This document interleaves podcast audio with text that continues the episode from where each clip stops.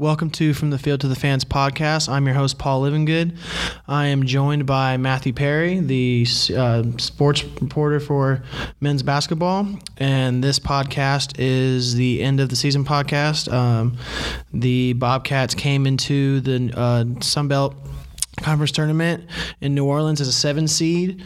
Uh, their first game was against the 16, sixth seed Georgia State, uh, whom are the defending Sun Belt champions from the uh, previous year, and Texas State lost both of the regular season matchups. The first one was in San Marcos, and they lost 46 to 58, and then the second was in Atlanta, Georgia, and they lost by three points, 56-59. But without further ado, go ahead, Matt. What happened in this this first round game? Uh, in the first round game, they were coming in pretty hot off of uh, two big back-to-back wins that they needed.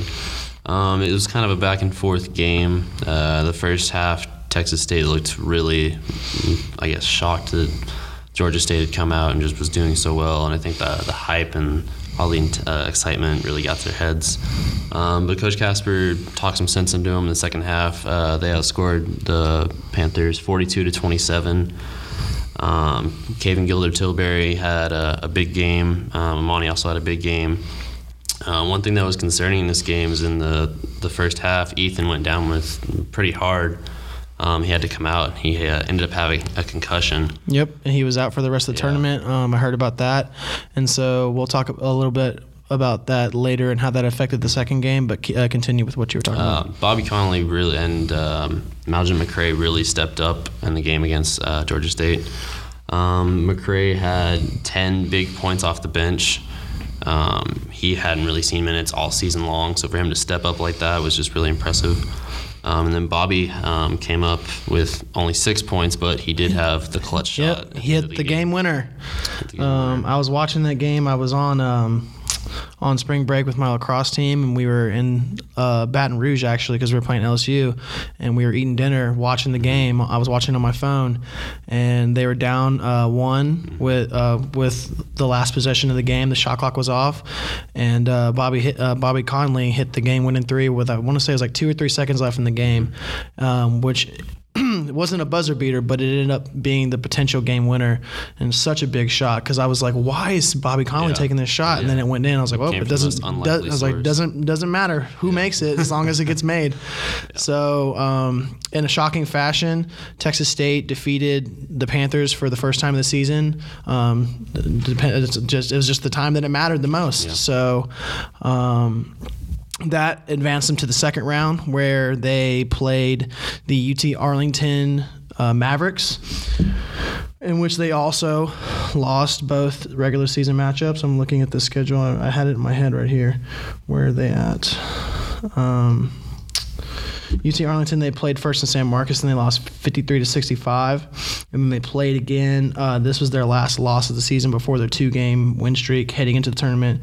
Um, but their last loss was in Arlington, uh, 69 to 75. And so, um, as as a three seed, they're going to be much more difficult yeah. to beat than Georgia State was. Um, so, go ahead and talk about what happened in this game. Well, I mean, coming off the buzz, not buzzer beater, but the the close victory against Georgia State, they had some momentum coming into this game. Um, they came out actually on fire, um, and they they led pretty much throughout the entire game up until I want to say the last last couple minutes. Mm-hmm. Um, but without without Ethan Montalvo, they just they didn't have enough to get over the hump. That scoring. Yeah. I was also watching that game um, on my road trip, and I was the entire time I was like, Texas State. They had a handle on the game. I was like, this looks good in their favor. They're riding the the waves from the game before. They're confident, mm-hmm. and um, like you said, they they were leading I want to say they were leading all the way up until like the four minute mark in yeah. the second half and and, and below. Um, but they they showed up pretty well, and it, it was very prevalent that they needed Ethan Montalvo. He's just he's just a deadly shooter from the outside, and they just they didn't have that. And so, and he's a, a senior leader. So I mean, there's a, another voice on yeah. the floor that you that you don't have. So I mean, that's that's a very detrimental part of not even the offense, but also the defense. Mm-hmm. he he's a three point key three point shooter. The Bobcats only made two three pointers in, in the entire game. Versus UT Arlington's nine. So that's that's a big key factor right there that you see, obviously. You would like to think that Ethan could probably add maybe 4 four, five, maybe, yeah. give or take. He usually makes about four or five a game, Yeah. it seems like. So, I mean, and that's the difference in the overall score of the game. It's a nine point game. So, I mean, four threes would win them the game. Mm-hmm. Um, but I mean, hey, that's what happens.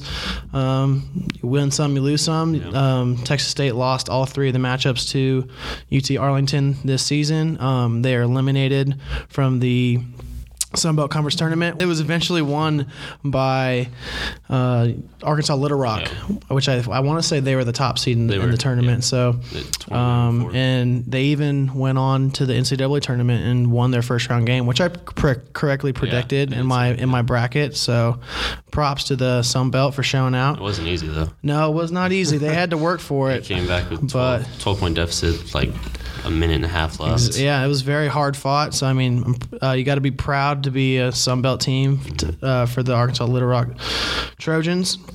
But uh, going back to Texas State, I mean that means their season's over.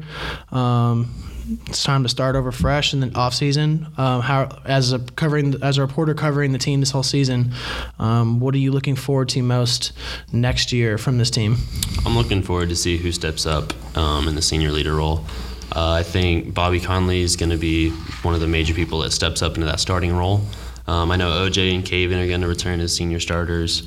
Um, I'm interested to see who they're going to put as the forward center um, or the two forwards because we don't really have a true center on the team besides Austin Evans, who doesn't really get much playing time.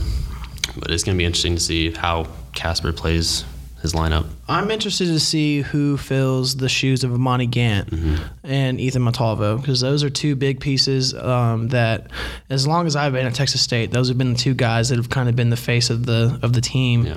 especially Emani. Emani's been the be- like the best player um, as long as I've been here.